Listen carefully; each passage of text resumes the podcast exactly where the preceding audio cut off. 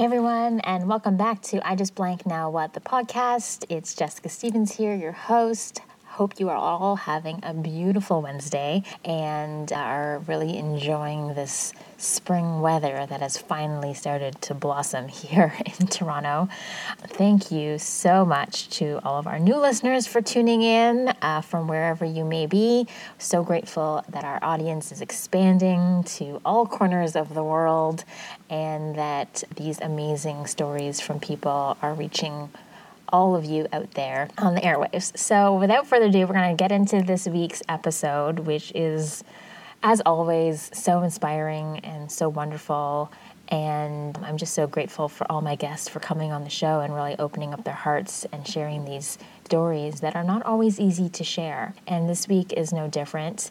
My guest is Deborah Fletcher, and she's going to be sharing her I Just Became a Special Needs Mom story. So, yes, becoming a mother for the first time, definitely a challenge, but becoming a mom to a special needs kid, uh, your first go around as a new mom, just feels like Mount Everest. So, Deb is going to be sharing her story of what that was like for her and her experience.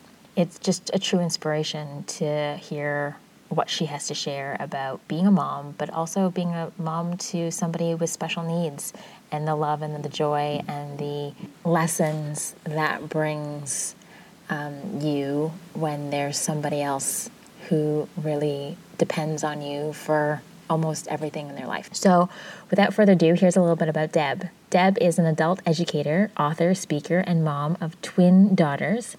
She also works as a realtor, which helps to support her obsession with snooping through other people's homes. 22 years ago, she gave birth to identical girls, alike in every way except one was born with a physical disability. She began her journey learning how to care and advocate for her daughter and starting her career as an entrepreneur. So, without further ado, let's get to the now what. Have you ever had a situation happen in your life that you weren't expecting, good or bad, and said to yourself or out loud, oh my gosh, I just fill in the blank? Now what? Me too, friend. Me too. I've had quite a few actually, and in the moment, I never knew what I was going to do next. Of course, I had to figure it out, sometimes the hard way, but I did figure it out. So join me and some amazing guests this season as we all share our own I just blank now what stories so we can all learn from their transformational lessons to help us all answer that lifelong and often paralyzing question now what? Well, hello, Deborah. Hello, yourself. So good to see you. Thank you for coming on the show. Thanks for having me. I'm really excited about our conversation today because I think your story is probably more common than people might realize. And you're going to be sharing, I just became a special needs mom.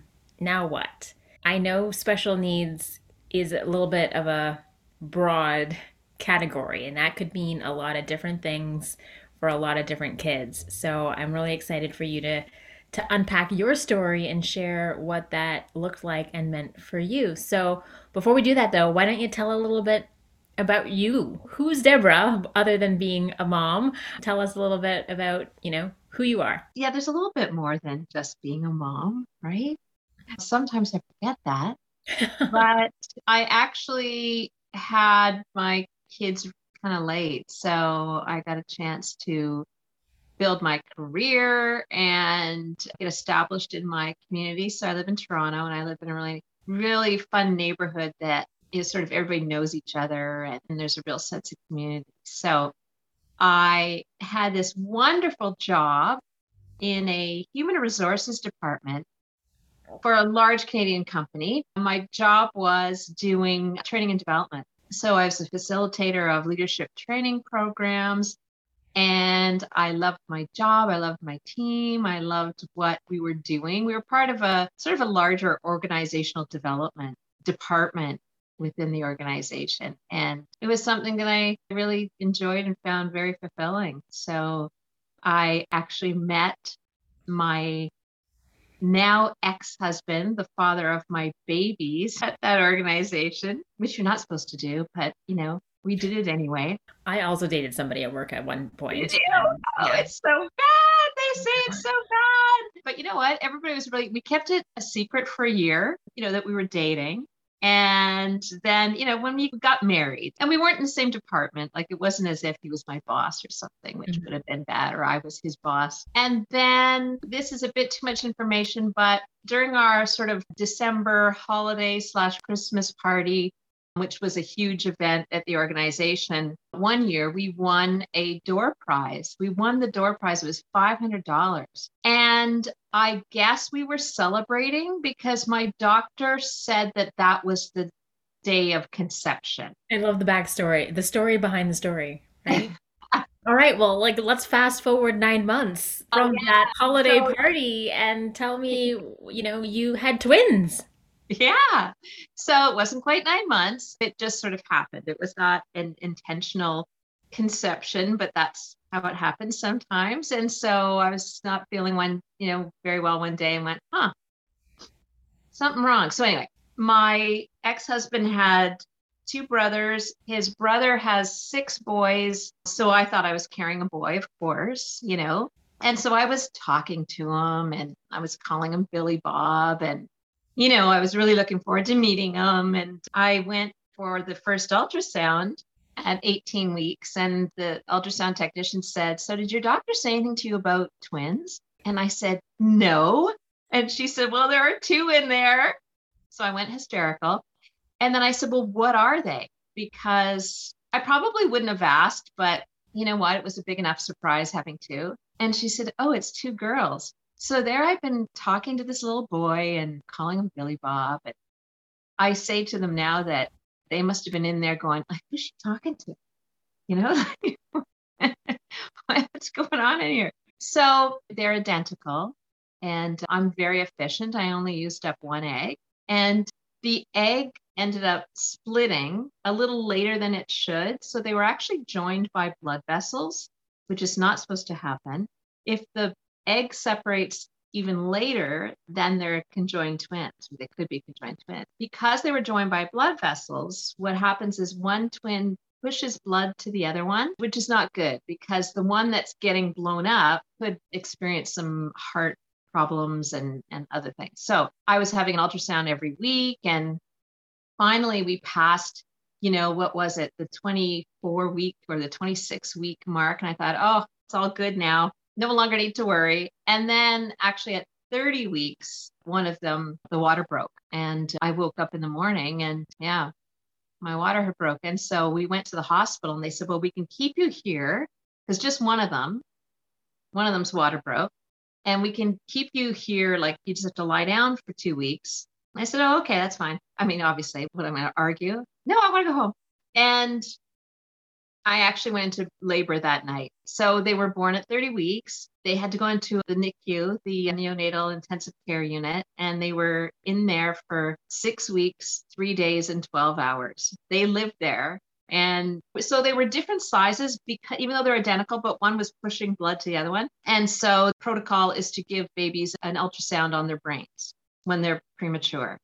And so at three and a half weeks, we got the news that one of them had scarring or brain damage actually just you know is basically what it was some damage that was in the they said it was in the area where gross motor development is but they had no idea like you know how it would all turn out or or anything else. So we were devastated. I remember we got the news and we were both, you know, crying and then we were crying on them and they were asleep because, you know, they weren't even supposed to be born yet. So they were, they just slept like 24 hours a day. They were like kittens, right? And the next day I went home. I had to grab some stuff and then I had to run to the store and I was walking down the sidewalk and I saw a father and daughter walking down the sidewalk and the daughter had a disability. And so she was kind of limping and the father was supporting her but she wasn't like a like she'd broken her leg like it was a disability. And when i got past them i burst into tears so there i was thinking that my baby would you know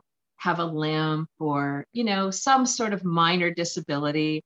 And little did i know that that would have been that would have been amazing, actually, if that's all it was, because when they were six months old, we went and had sort of an overall assessment by a doctor, like sort of an official, you know, developmental assessment.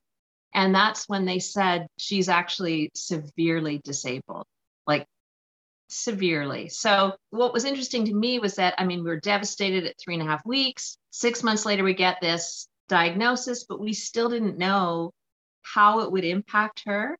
And I'm glad I didn't because I called it the grief that keeps on giving because you know, it was sort of like in stages. Like we didn't know that she would never talk or eat solid food until she was two. You know, she had her first seizure at four.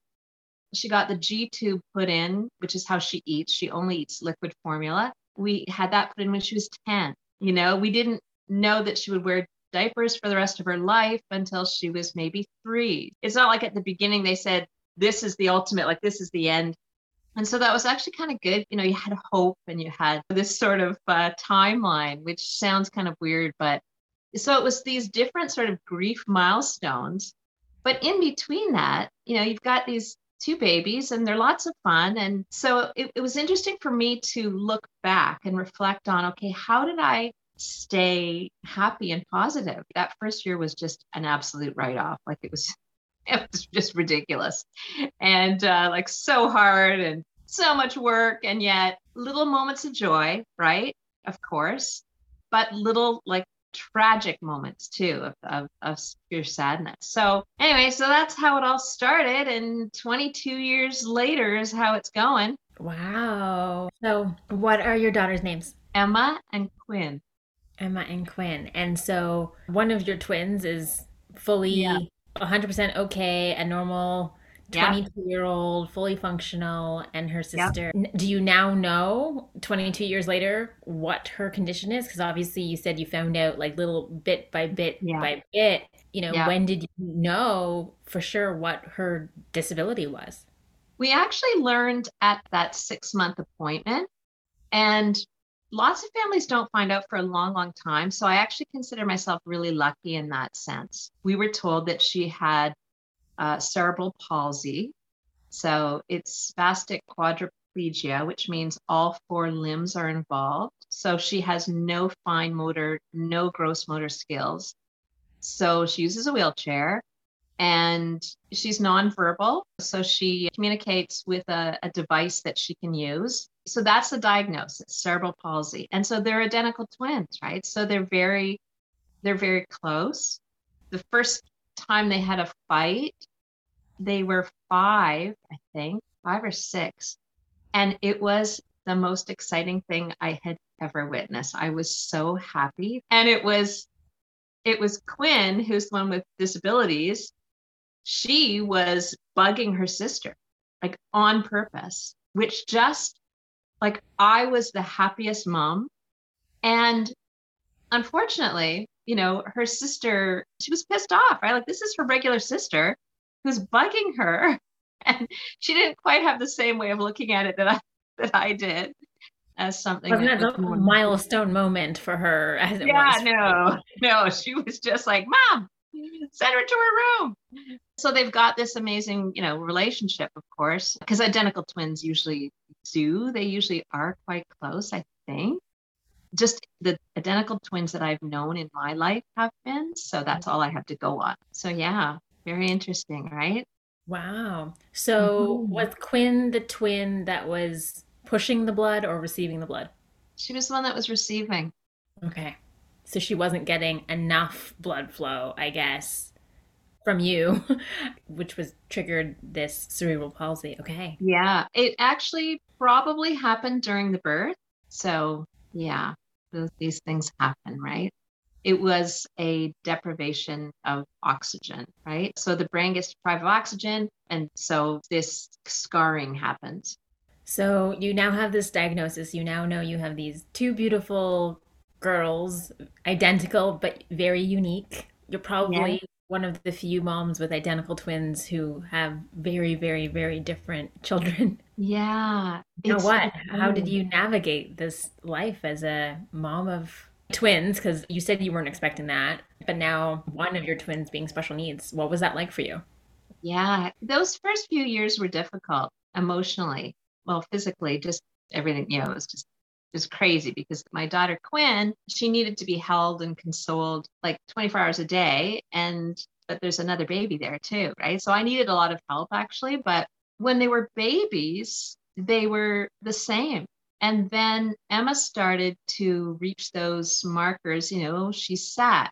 And then, you know, when she was over a year old, she started walking. And those moments were difficult for me. You know, I remember when she took her first steps, she sort of walked into my arms and I just swooped her up and I was so happy. And then I had to hand her to my ex, my husband and Steve. I had to hand her to her dad and like leave the room, cry, come back in, you know, to continue being happy for her because I was sad for her sister at the same time. So eventually what happens is, you know, you just get used to that. And it's almost like I've really looked at how we as humans address these kinds of things and what control we have and what control we don't have, right? And for the first, I'm going to say for the first four years, I was just allowing whatever happened to me to to happen to me and you know i had no sort of control over my emotions whatsoever and so i experienced a lot of sadness along with a lot of just the regular you know fun moments too because both their dad and i you know we've got a good sense of humor and there was always music in the house and we made it our mission for both of their lives to be really great lives, you know, vacations and everything. And so I didn't really sort of start to get a handle on being able to find the perspective to look at them and my life and to feel really sort of positive and really blessed by this whole situation, probably until they were about three or four. And so the story that I was stuck in my mind is we live in this neighborhood where there's tons of strollers everywhere. Like you cannot walk down the street and not see 30 strollers in a block. You know, it's just crazy. We'd be walking down this main street, and if a double stroller started coming towards me, I would look in the stroller. And this is when my girls were like, you know, one, two, and three years old around then. So I'd look in this double stroller, and if it was just, you know, siblings like a one year old and a three year old, I'd just be like, okay, cool. But if there was a set of twins in there for some reason, I would just like stick this knife sort of right at my heart. And if it was a set, and this is rare, but if it was a set of like identical twin girls, I just plunged that knife right in. And it was excruciating, but I did it to myself. So one day I'm walking down the street with them and I see a double stroller coming my way. And this is after, you know, like a couple years of doing this because they're now probably three years old, three or four years old. And this voice in my head said, just don't look. Just, don't, just don't look in the stroller. And so I didn't. And the stroller just passed me by and I smiled and I even laughed out loud. Like I really remember, I remember it so clearly. And I thought, oh my gosh, there's no pain. Like my day is still bright and cheerful. I'm walking down the sidewalk with my girls. And so it was a powerful moment for me because I recognized that I don't have to look in those strollers. I don't have to focus on something that will make me feel bad or sad. And it's not denial, you know, it's just, I can choose. I can choose to not look, you know, it's like poking your sore tooth with your tongue, right? Like you've got a choice. You don't have to hurt yourself. So that was a really sort of a, a moment that there's a real, you know, sort of before and after. And I still use that, that just don't look because those were the words that I heard. It was me who said it, but just some sort of evolved version of me. But I still use that in any kind of situation because we've all got the choice on what to focus on, right? Because what we focus on is going to impact how we feel and our level of, of happiness in general. Wow, what a profound, tiny moment. I know, isn't that crazy? It was such a teeny weeny moment. Yeah. Yeah. But, but what I love about it is that it illustrates so well that saying of comparison is the thief of joy. Oh my goodness. It really is. And, you know, there was a time when my girls were small. I can't remember in what setting this would have been, if I was like at a baby shower or what. Anyway, so they were maybe a couple years old.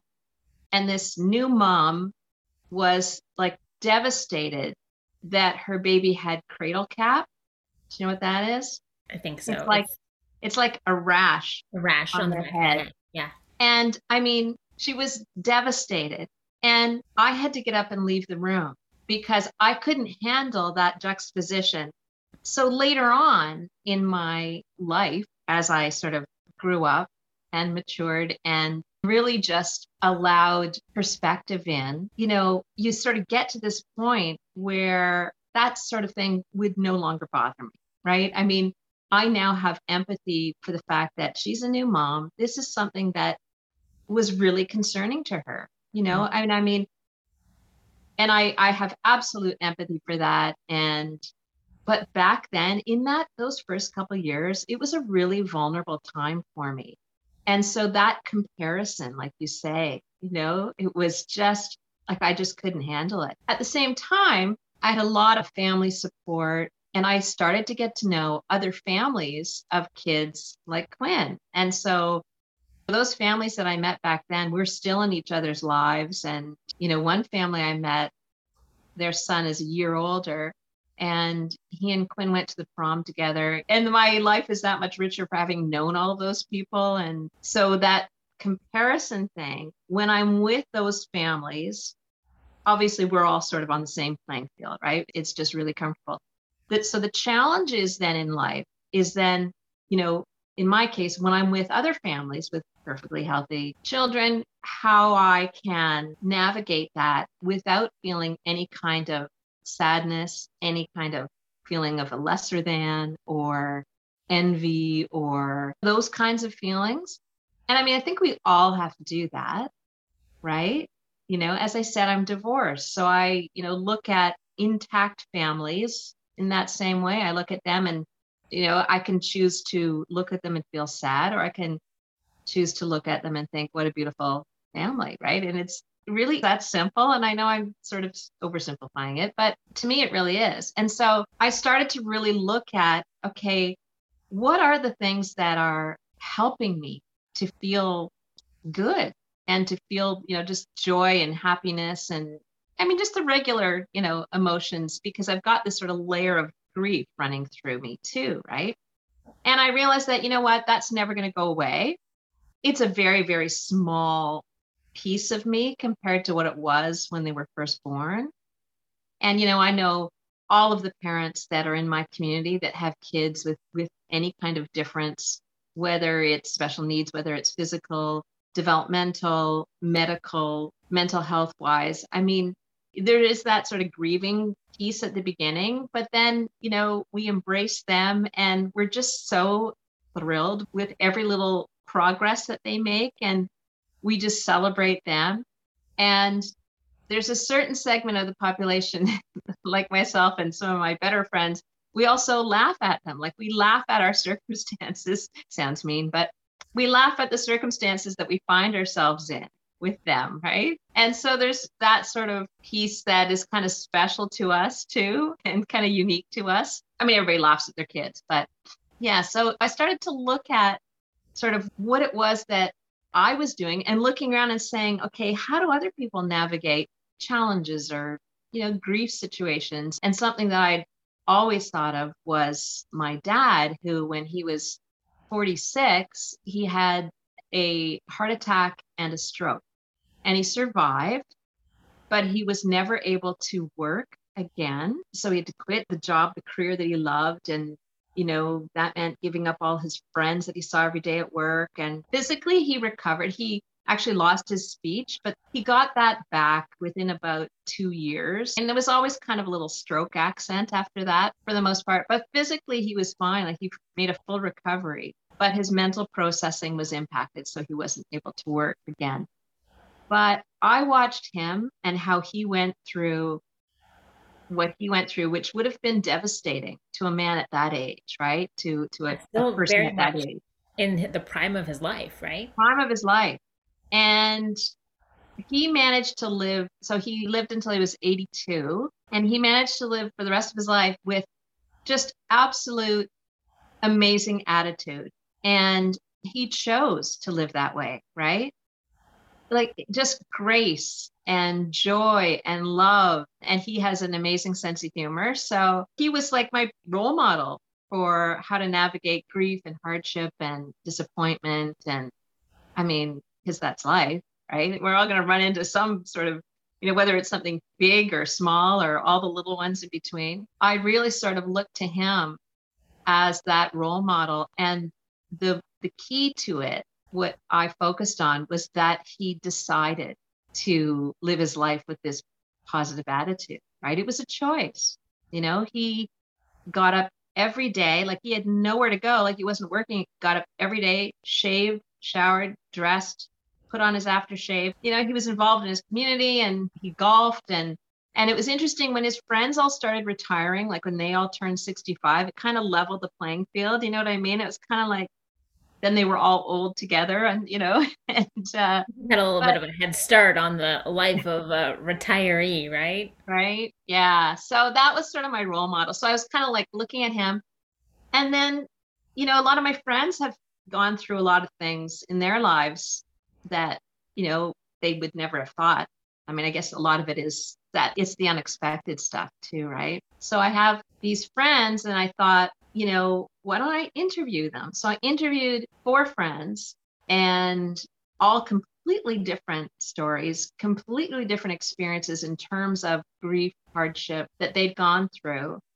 And it was really interesting because out of that i saw that there were sort of themes or you know, sort of similar response like tactics or strategies. So there really is some stuff that you can consciously do to navigate the challenges.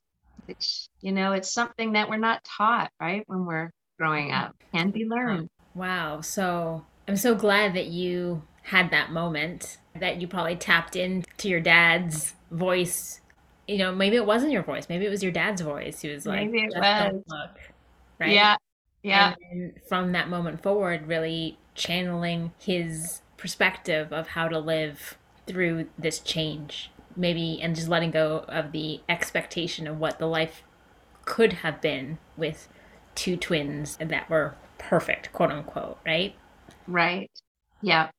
And that's where a lot of our grief comes from. It comes from those expectations, right? To use your word, that those expectations, if they don't end up playing out the way we thought they would or you know that what we thought our lives would be just it doesn't turn out that way. And so i think there's a lot of people that go through that kind of realization. And it's kind of like the image you have of yourself has to has to sort of keep up as well. When i say that you know i'm a special needs mom now that's something i had no experience with. I mean i didn't even have experience being a mother and so I'm a different kind of mother. I belong to a different club, right? I had to get used to what that looked like and what that felt like and what that meant. And it's very different. And part of the role that I sort of took on was a role of advocate for my daughter, but not just her, for kids with special needs or differences in the school system in general. So I really took that on. And I was not like any kind of activist, you know, before I had them, but I really took that seriously because I saw there was some sort of opportunities for improvement, shall we say, in the school system. so, for sure. Well, you were like literally witnessing it in your own household because I'm sure both of your daughters were yeah. being treated very differently. Yeah. And it, and plus that was, you know, I mean, they're 22 now. So like a lot's sort of improved, mm-hmm. but that is something that I found helpful for me too. I mean, obviously it helped her and, and, you know, it'll help other kids that I happen to impact, but it also helped me because it gave me somewhere to put my, I want to do something, right? Because it's a very powerless feeling when you get that diagnosis or when you realize those expectations are not going to be met, whatever they are, you feel you have no control. And so if you can find something that can help you feel that you are, you know, quote unquote, doing something, mm-hmm. that I found really, really helped me for sure as well. You know, it's almost like those people that give a hospital, you know, $10 million and they build a wing in the memory of a loved one. So, you know, they're doing that not just because they have the money to do that. They're doing that because that makes them feel good. It gives them that sort of place to put all their love for that person that they lost. So if you ever see a wing of a hospital named after Quinn, you'll know that I, somehow I got $10 million somewhere. So I'll just. Yeah. Sounds good. Well, maybe they're going for that, will you? Maybe that money's going to be coming from the sale of your new book. We're going to talk about the book in a second, but I just want to kind of circle back and ask you from what I teased out of this conversation, there was definitely some blessings that came out of your situation. And one was your decision to control your own thoughts and actions. And second, removing the comparison and letting go of the expectation of what life could have been and just enjoying the life that you have with your daughter. Yeah. And then the last one, channeling that energy into something so that you do not feel hopeless. Yeah. What else would you say was a tool in your toolkit that might help other parents out there right now who may be just learning about their child's diagnosis or are in year one, two, five?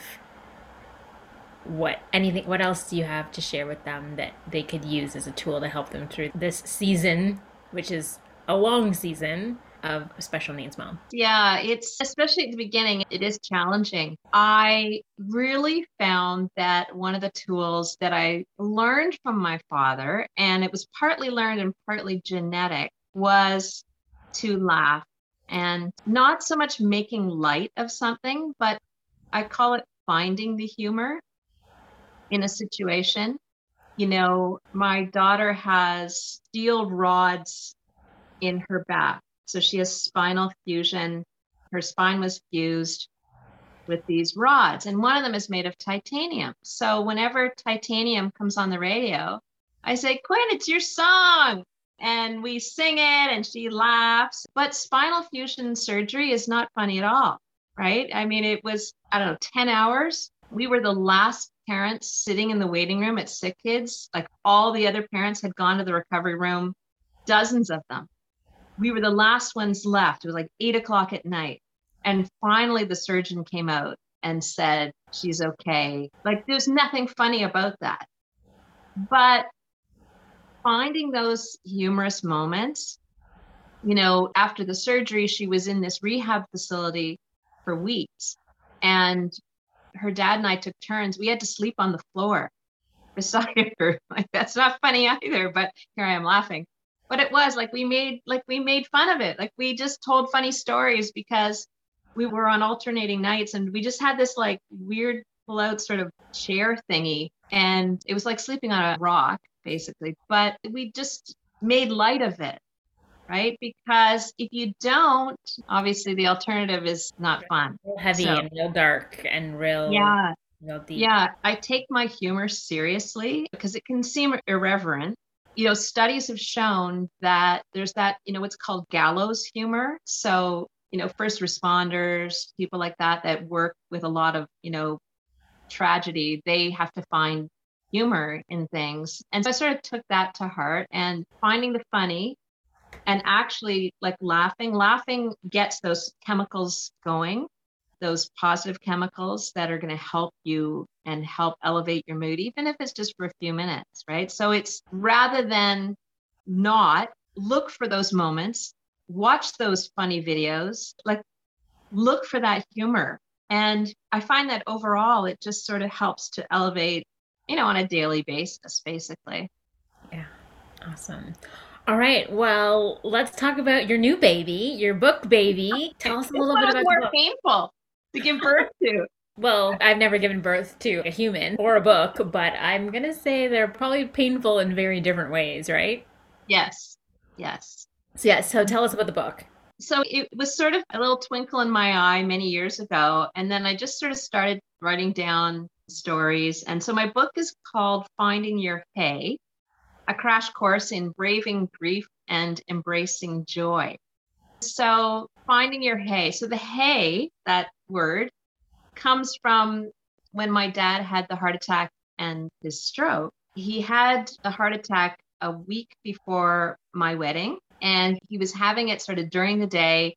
And he went to my husband's stag, like he went to this, and he was still like he was having this heart attack. I mean, because it's like a, a gradual thing. And he still went to the stag, and he finally said to my brother, You have to take me to the hospital. So he'd had a heart attack. He was in the hospital still when the wedding happened. So I didn't get to walk me down the aisle, and we visited him. Anyway, still went on my honeymoon because he was recovering. Like it was a heart attack, right? And he was 46 and he was recovering well. The doctor said he's all good. Went on my honeymoon, no contact with anyone. It's a honeymoon. Came back and he'd had a stroke the day after I left. So got back and my mom told me and we called his hospital room and he answered and I could not understand a thing he said. And I was just devastated because he is the most funny, articulate, smartest man I know.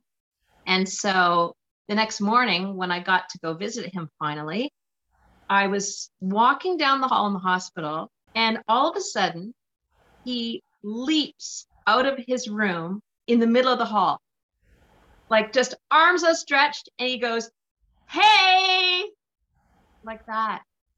And it was the only word I understood him say that day.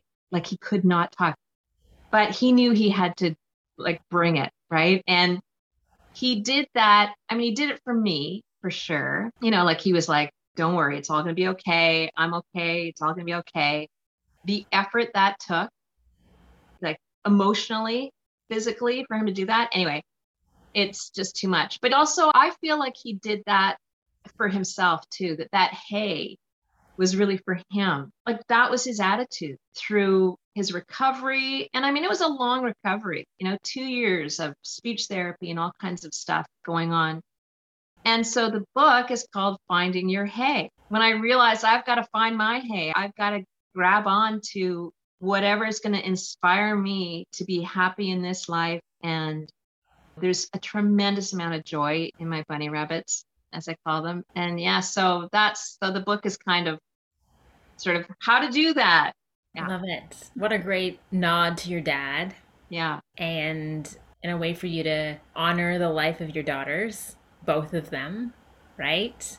And help other people cope through their grief whatever it could be. And grief is very different for a lot of people, and it's not always about death. It could be grief of a, a life that you thought you were going to have and didn't. Yeah. Right? Yeah. There's so much. I mean, divorce or losing your job or, you know, all of the above, right? So there's so much that you know so much challenge that we go through you know that's what was really cool when i interviewed these friends is that there's all these sort of similar themes that that we all, you know, came to quite like organically actually. No one sort of sat down and read a book on how to grieve, none of us. But we sort of, you know, through these these discussions sort of came up with some really interesting things. And so the book is like a memoir but with lots of other ideas thrown in. And some really good lessons, I'm sure. Excellent. Okay, Deborah, I just want to acknowledge you for coming and sharing this story,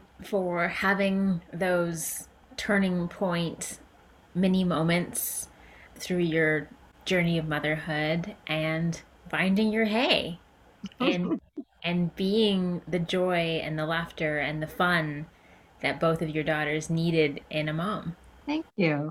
Excellent. Anything else you want to share with everybody before we wrap up? If anybody wants to buy the book, just call me and I'll send it to you. Yeah, where can people find you? Where do you like to hang out on social? What's what's your platform of choice? So, Instagram, I use my full name. So my maiden name is Covell, C O V E L L. So my Instagram handle is Deborah L Covell. And the book will be available on Amazon very soon, like literally in a week or two. Okay, so by time this episode airs, it'll actually be out in the world. So Find Your Hey can be found on Amazon. Yes, it can. Excellent. Okay, well, Deborah, thank you so much for coming and sharing, you know, your story. I know so many people will benefit from it because, as we said, there's so many different kinds of special need children out there and each of their experience is so different and the experience of parenting a special needs kid is so unique but at the same time the same. Yeah. Right? Yes so i know sure. this will be helpful. So if you've enjoyed this episode uh, and this resonated with you or if you know somebody who is going through something similar share this episode with them let them hear it, and it just might help them figure out their own now what. So that is it for us today. Join us again next week for another Now What Wednesday story. Deborah, thank you so much for joining me, and uh, we'll see everybody real soon. Thank you so much for listening. I appreciate it more than I can say. Did you love this episode of I Just Blank Now What? If you did, be sure to subscribe on your fave podcast platform. And if you're on Apple Podcasts, please leave a review. I do love reading them. And if you know somebody who's experiencing this story or something similar, please share this episode with them. It just might help them figure out the answers to their own now what questions. Have you recently had a now what moment and aren't sure what to do? Reach out to me at jessicastevens.ca and submit your story, and I'll help you figure out what to do how to move forward, and help you answer now what. See you on the next episode.